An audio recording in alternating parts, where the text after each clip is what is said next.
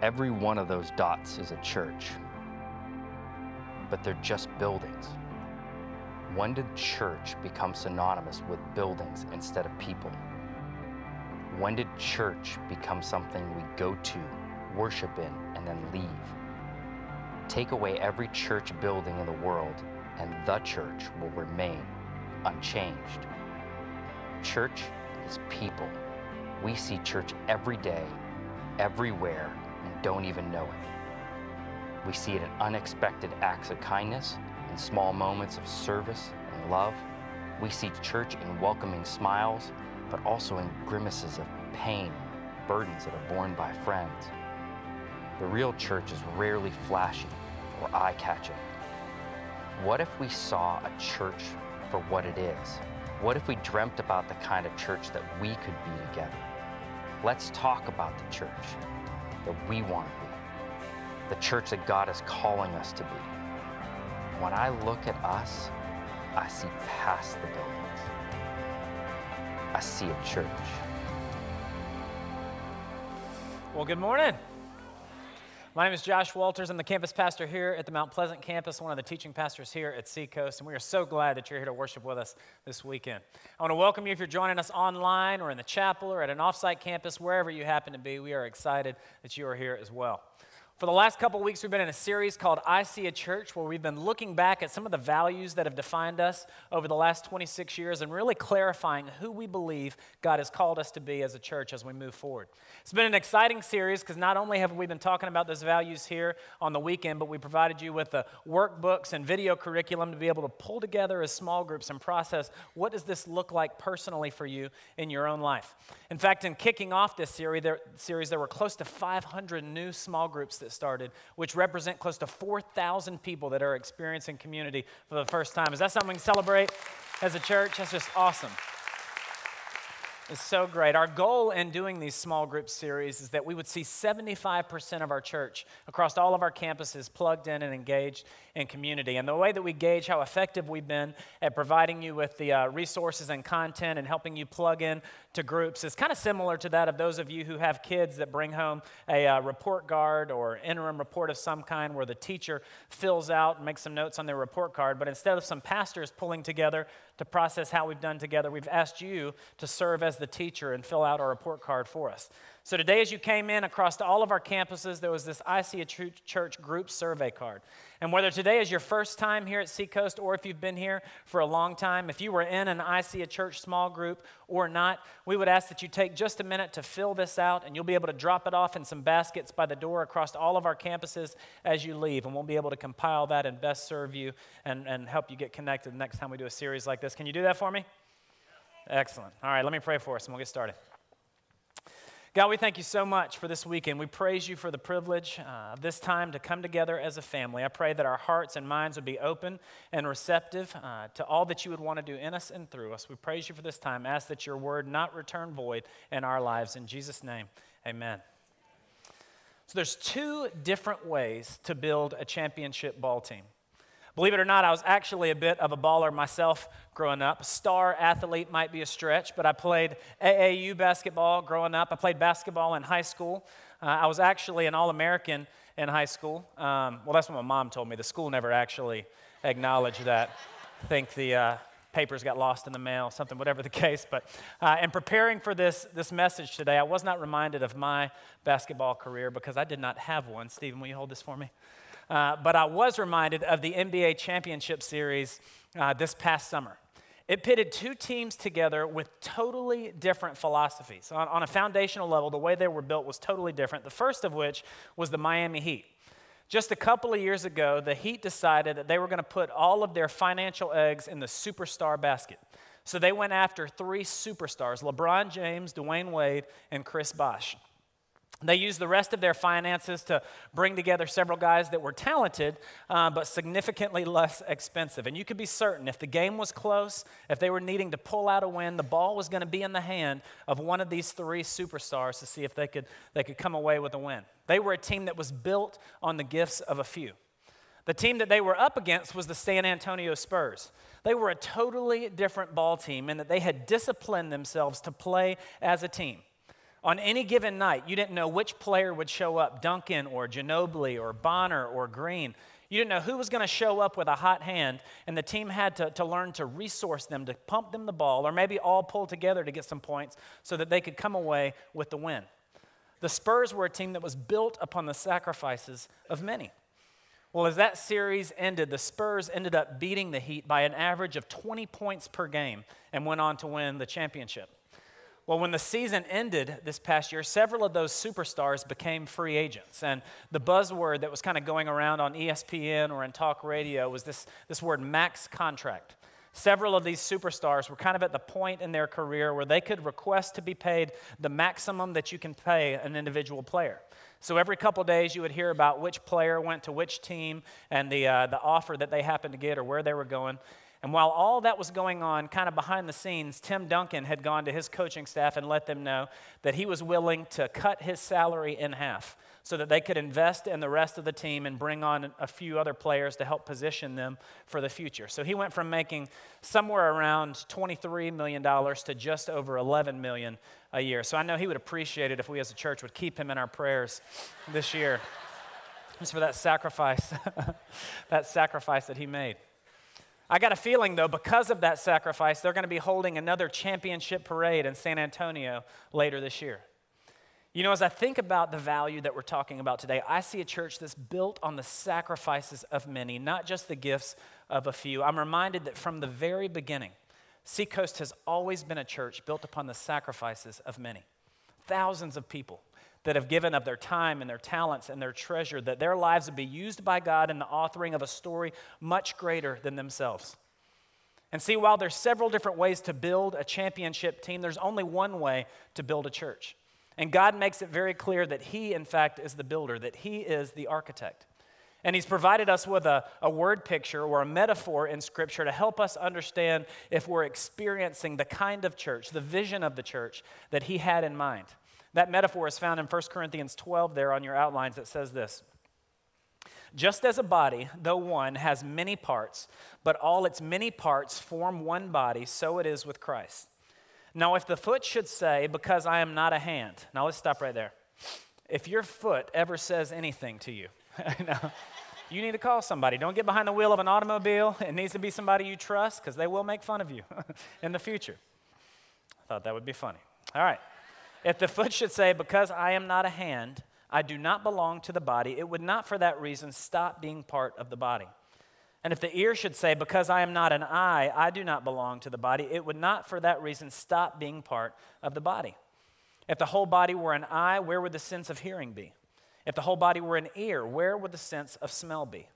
But in fact, God has placed the parts of the body, each and every one of them, just as He wanted them to be. Now you are the body of Christ, and each one of you is a part of it. If you were to take just a minute to look around here at the Mount Pleasant campus or whatever campus that you happen to be in, God's desire, His vision for the church is that every single one of us would be a part of it. Not a part of it as in it's where we regularly attend on Sundays and we're here and we, we take up a seat, but a part of it, much like my arm, is a part of my body. The role that He's called for me to play, the, the, the position He's called for me to serve in, is integral if we are going to experience the quality of life and have the scope of impact uh, that He had in mind for His church. That said, God's vision for His church and our present reality present us with several different things to consider. The first of which, Seacoast as a church is 26 years old. We could rent a car now if we wanted to. That's just exciting. Maybe you're encouraged by that. But in 26 years, man, we've gone through some growing pains. We went from being a church of 30 or 40 people, a core group that launched to a church of 13 or 14,000 people. We went from one service and one location to dozens of services in 12 different locations.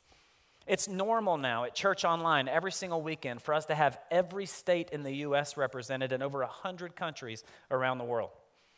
God's given us a, a front row. That's something to celebrate. It's awesome. God's given us a front row seat on the miraculous, literally. This past weekend, we had a baptism here at the Mount Pleasant campus out at the ocean, and there were 125 people that took that next step of faith that their lives would be identified with Christ. people ages 9 to 79 and everywhere in between. He's really allowed us to see the impossible accomplished in people's lives, lives transformed. He's given us influences in our community and all around the world. We've been on hundreds of missions trips, providing clean water and medical and education and training to countless people in need. He's given us the systems and structures and technology to accomplish everything that He's called us to do, all the while allowing each of us every single week to experience His power and presence for ourselves. How many of you would agree that it's good to be 26? Yes, it is awesome. It is awesome. That said, here in all of our campuses, if we were to break into small groups today, going back to the vision that God had in mind for His church, that every single one of us would play a part I've got a feeling that a lot of us wouldn't be quite sure as to which part God has called us to play. How would He have me serve? What's, what's the role that He had in mind for me here in the local church? Well, because of that, now more than ever, it's critical that we go back to the vision that Pastor Greg had in the planning of Seacoast. It's critical that we go back to the vision that God had in the building of this church if we're going to experience the life that's available for us. So, today, three essential truths about God's church, the first of which there on your outline. In God's church, every person has a role. Every person has, has a role. Now, for some of you today, in hearing that, you would say, Well, Josh, you don't know my story, man. You don't know what I've been through. You don't know what I'm going through right now, uh, the relationship I'm in, or the relationships I'm in. You don't know what I did last night. You don't know what I did this morning. I don't know that you want me serving in a role, you know? And you're probably right. I don't know your story. I don't know what you're struggling with. I don't know what you've been through. But here's what I do know oftentimes, God sees us very differently than we see ourselves. And the story that's outlined for us in Scripture of the, of the people that we were supposed to be and the things that we were supposed to do is often a very, sto- a very different story than we would script on our own. There's two passages in particular that seem to catch the essence of this story. And if you've heard me preach before, there's a chance you've heard both of them because they very much serve as anchor verses, life verses for me that remind me of the purpose that God has for my life. The first of which is Ephesians 2:10. There in your outlines it says this: "For we are God's handiwork." Everybody say handiwork. Created in Christ Jesus to do good works, which God had prepared in advance for us to do. Now, depending on the translation that you use, some translations actually say that we are his masterpiece. When we were formed and fashioned, when we were shaped and molded into his image, according to Genesis 1:27, he made every single one of us not with one of his other children in mind. Every single one of us were unique. God created us in his image with a vision, with a purpose in mind. He looked on us with great delight. This is the reason that in the rebranding of our student ministry, Pastor John Home felt like this was the single greatest truth that students of the next generation needed to hear. That's why it's called custom student ministry. I've often heard him say that many are born unique but die a copy. Man, we look at, we look at students and see the time that they spend, the time that they waste wishing and desiring that they had the gifts or attributes of someone else, and we just want to shake them. Say, man, you are unique. God delights in you. He created you just as He wants you to be, and we need you to be you. Well, the tragedy for many of us as adults is as we grow older, it's not as easy to see. Uh, we stop talking about it, it's not as easily discerned, but many of us still waste days, weeks, years of our lives wishing that we had the gifts or attributes of another. When God created us unique for a purpose, He has a role for us to play. He goes on to say that we were created in Christ Jesus to do good works, which God had prepared in advance for us to do. So, this is the what, which is kind of the million dollar question. Everybody wants to know well, what, what am I supposed to do? What role would He have me fill? The first thing that we need to know is that the what is birthed in the who. The value that you bring to our church isn't based on your resume, it's not based on your skills or experience or anything that you could bring to the table. Your value as a person is rooted in who your Creator is. The fact that He made you in His image, that He's placed you here, you have incredible value. That's the what. He has prepared works for you to do that you don't have to exhaust yourself looking for. You can begin today, right now, where you're at. You can take a step into what He has for you. Second verse there is Acts 17 26. It says this From one man he made all nations, that they should inhabit the whole earth and he marked out their appointed times in history and the boundaries of their lands. Some translations say he marked out set times and exact places. Now, think about this. Had God placed you in Mount Pleasant or at any of our campuses, say 27 years ago, there, wasn't a, there wouldn't have been a Seacoast church for you to connect to. You know, He purposed this time and this place. Had He sent you here 40 years ago, you'd have rolled up in bell bottoms, maybe had an afro, looking like a hot mess, trying to connect with a local church. But He chose this place. He chose this time for you to connect. It says He marked out set times and exact locations. And that just blows my mind because that means God knew your street address before the land that you lived on was even developed. He knew where you were going to be. Your born on and expiration date were determined by Him. We like to think that our, our future is at the farthest horizon, that we're going to experience every season of life grow up and get married and have kids and experience grandkids. But we're not promised that. The only thing we have is today, which is why we need to live with a sense of urgency to fight for the life that God has for us, to go after all He has for us, to step into the role that He has for us. He, met our, our, he mapped out our, our set times and our exact locations. That means your neighbors are purposed by God. The neighbors that always leave their car parked in the road, that don't cut their grass as much as you would like them to. The neighbors like the Walters kids who are running around without all their clothes on, embarrass you. you know? Those people are all purposed by God. He's positioned you where you are, when you are, for a reason, for a purpose in mind. This past weekend, a single mom visited the Mount Pleasant campus, and she had five kids under seven. That was just, just remarkable to me. Katie and I have five kids, and we have a No Child Left Behind Act at home. I tell her, you can go anywhere you want to, but you're taking somebody with you. I can't take care of all these kids by myself. It's just not, not going to happen. So this single mom shows up here, and Ron Fontenot, who serves on our parking team, was in the parking lot wearing a vest and having a wand so that you didn't you know, mistake him for a cone and hit him. And he, he directed her in the first time guest parking space, at which point Steve McCullough and his wife, who serve on our VIP team, walked out to meet her at the car. They got all of the kids out of the car on time, which, you know, we need to have some kind of award for a mom like that showing up on time. They walk inside, they get to the Kids Coast kiosk, at which there's a volunteer there to help her get the kids checked in. There's also two kids who serve in our Nerve to Serve program, which is kids who are in third grade or older that want to start attending a service and serving a service. Those two kids jump in with the mom and some of her older kids, and they go off to the other Kids Coast environments. At that point, they've kind of become friends a little bit, so the older kids were able to settle in their environments a little bit easier than it might have been otherwise. At which point, Steve walked her into the worship center. She was introduced to an usher who helped her find a seat. Now, here's the thought for us if God has a role for every single one of us, why would He have not positioned every single one of those people along the way just so that He could get that mom in the worship center to communicate to her, sweetheart, I see you and I love you. And I've positioned people around you to support you and resource you, allowing her to experience the power and presence of God. See, all too often, we don't get to see how all the dots connect. We don't get to see how God uses the role that we serve in to forever impact someone's life. But be certain, if we don't step into the role that He has for us, if we don't play the part that He's called for us to play, then week in and week out, people are going to miss out on the opportunity to experience the power and presence of God. Because before they ever get into any, any worship center or worship environment to hear His word, they experience His word from the time they pull in our parking lot by the way each of us step into the role that God has called us to play. So in God's church, every person has a role. Number two, there on your outline every role involves sacrifice. Every role involves sacrifice. Now, what if we had ended our service last week by saying, All right, man, what a great weekend. We were so glad that you were here to worship with us. Make sure you come back week, next weekend where we're going to be talking about sacrifice, how you can give up or forfeit the things in your life that you love most. We'll see you next weekend. it's like, man, we would have had epic crowds up in here that stayed home, you know?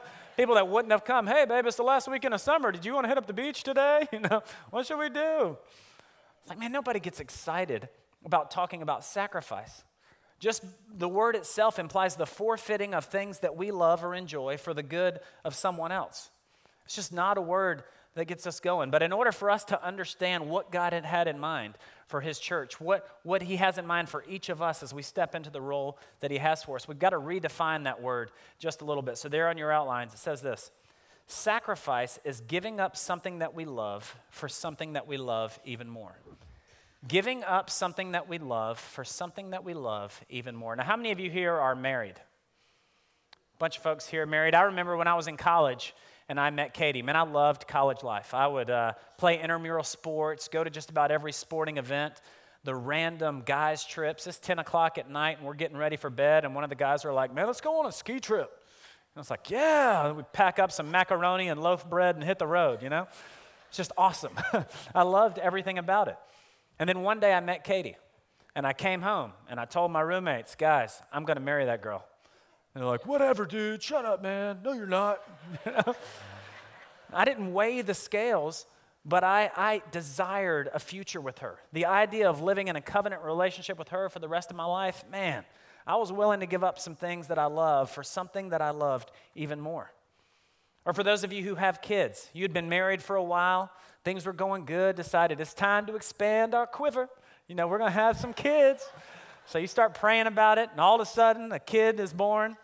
You got the nursery already, the room painted, the crib, the, the diapers and the wipes and the wipe warmer. I don't know what that's about. You bring the baby in, and the concept of free time is out the door, you know? the idea of playing golf a couple times a week, you ain't doing that no more, you know? You can do that, but you're going to be up at the church with some marriage counseling with Pastor Chip because you didn't understand the sacrifice you were making. All the ladies said, Amen, Amen. You know? but you were willing to give up something that you love for something that you love even more. I'm reminded of a conversation in Matthew chapter 19 that a young man had with Jesus. It says this Just then a man came up to Jesus and asked, Teacher, what good thing must I do to get eternal life? Why do you ask me about what is good? Jesus replied, There is only one who is good. If you want to enter life, keep the commandments. Well, which ones? He inquired. Jesus replied, You shall not murder, you shall not commit adultery, you shall not steal shall not give false testimony, honor your father and mother, and love your neighbor as yourself. All these I have kept, the young man said. What do I still lack? Jesus answered, If you want to be perfect, go, sell your possessions and give to the poor, and you will have treasure in heaven. Then come and follow me. When the young man heard this, he went away sad because he had great wealth. Now, I want you to, to picture the young man's life up until this encounter with Jesus. He was aware of the commandments. In fact, when Jesus laid out the things that he was supposed to do, his response was, Whew, you know, well, good. I've, I've kept all those since I was a young boy. Uh, what else do I lack? He had showed up every week. He was walking the walk, doing what he thought he needed to do in order to honor God with his life. Yet at some point, the scales had turned.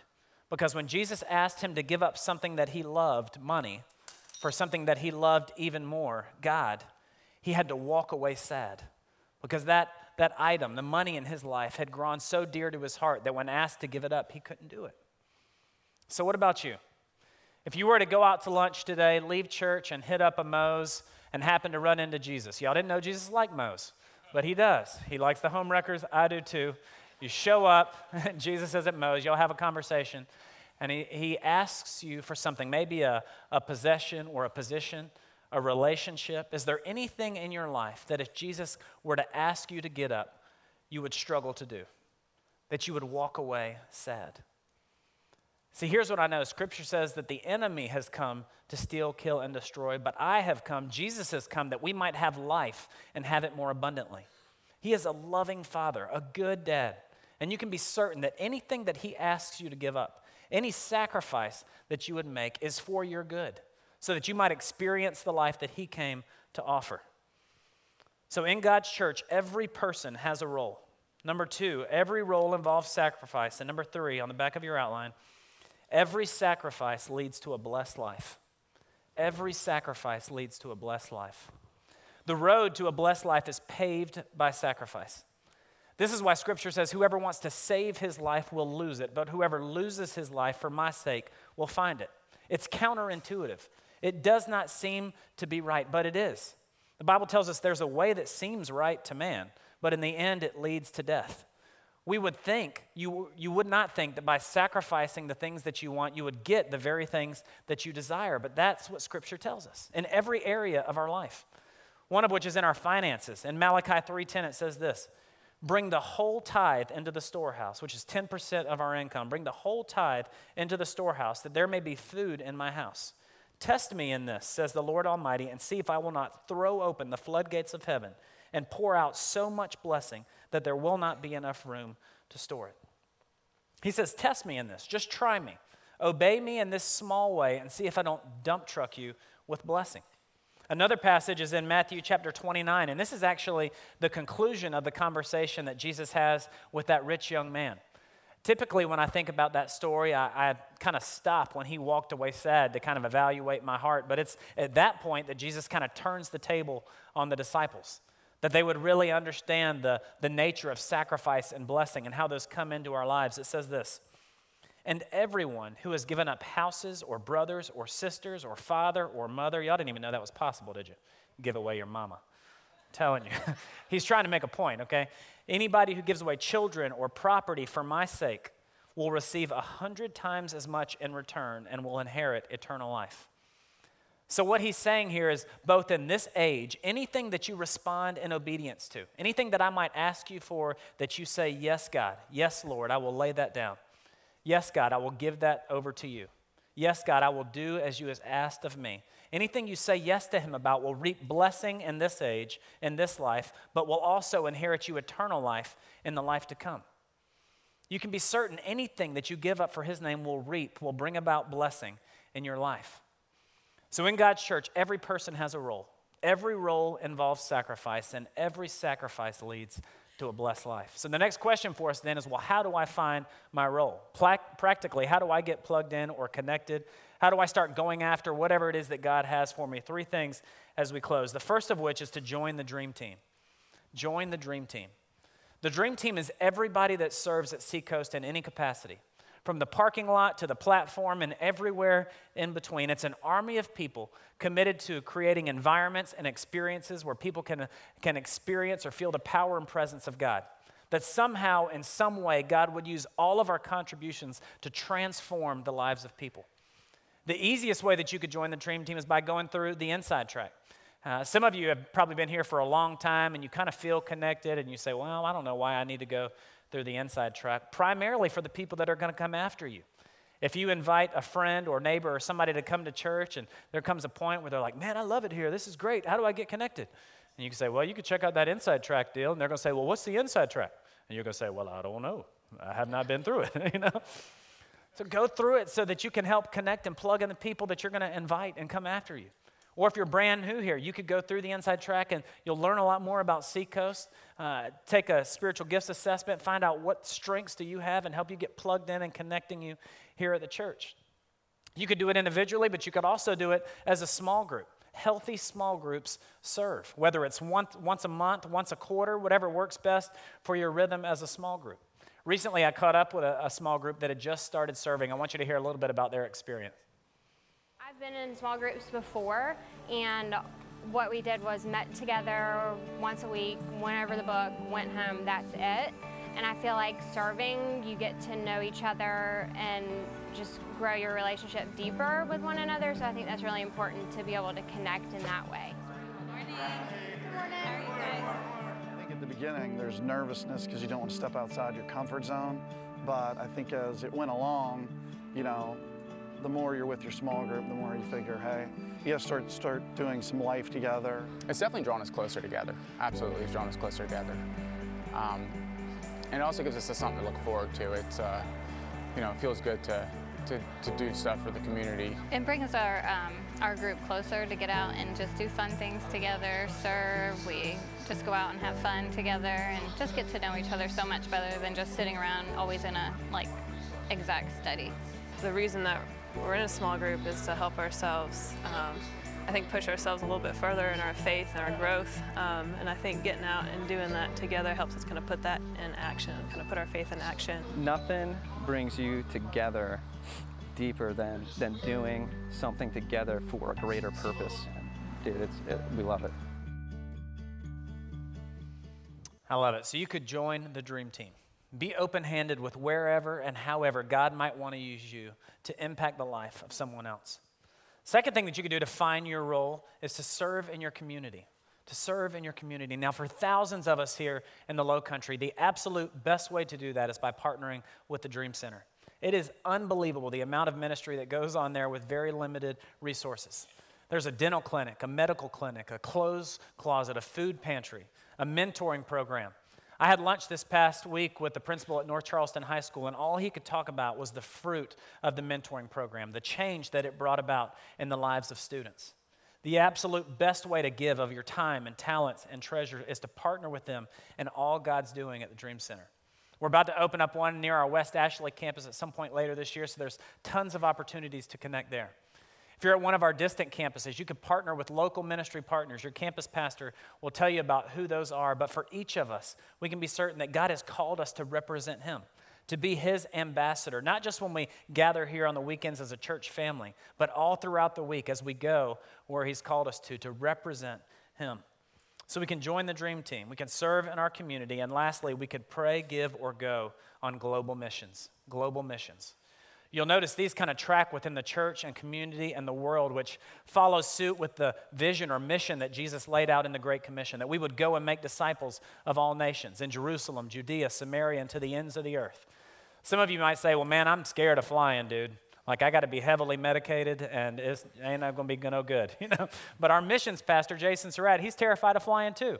You know, so God, that may be a hurdle you need to get over, uh, but God will use you.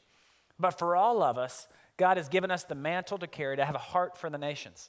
So for you, that might start just by praying for them, identifying a place uh, that you've seen or that you like or that God just puts on your heart and commit to praying for those people and what God's doing there. Another thing that you could do is to give. We go on about 35 different trips a year of all kinds, and there's hundreds of people who are willing to go, but one of the primary obstacles keeping them from going is finances. And a portion of every dollar that's given here at Seacoast goes towards church planting and our global initiatives, what, we're, what God's doing uh, around the world. But man, you can be certain if you give supporting people to go on, on global missions, it's a huge blessing for them. Or lastly, you could go. You could step up to be a part of uh, what we're doing all around the world. And all of our trips, they're not a one and done kind of experience. We partner with local churches on the ground so that we can go and resource and support what it is that they're doing so that when we leave, ministry continues and lives are transformed. God has a role for every single one of us. Stephen, can I get that ball back from you? You know, when Seacoast was planted, it was very clear the role or the part that God had for each person to play. Every weekend when we gathered as a family, there was a small group of people and enabled to in order to, to pull off church, to allow people to experience his power and, pl- and presence, man, it took the whole family pulling in. Everybody jumping in to serve a role. Well, man, as we've grown, it's become a little cloudy as to maybe what role you should play, a little uncertain as to how should you serve or get involved. But be certain for each of us, if we're going to experience the quality of life that God had in mind, if we're going to experience the scope of impact that we could have in all of our communities as a church, then it demands that we step into the role that God has for each of us. His vision, his desire is that every single one of us play a part, that each of us contribute, that all of us partner together in seeing him transform people's lives. Let's pray. God, we thank you so much for this time together. We praise you, God, for the privilege that it is to come together as a church family. We're thankful, God, that you are willing to use each of us, not those of us who have good church attendance or whose lives are tidy, but those of us that are in the midst of a mess, that you're able to step into our circumstances and use us even then. So, God, I pray for every single one of us that today you would begin to grip our hearts, stir in us, give us a, a vision of the role that you have for us. Ultimately, God, so that our lives might be transformed, but then that we might serve out of an overflow of what you do in us that every single one of us will be able to step into the role, step into the part that you have for us. In Jesus' name, amen.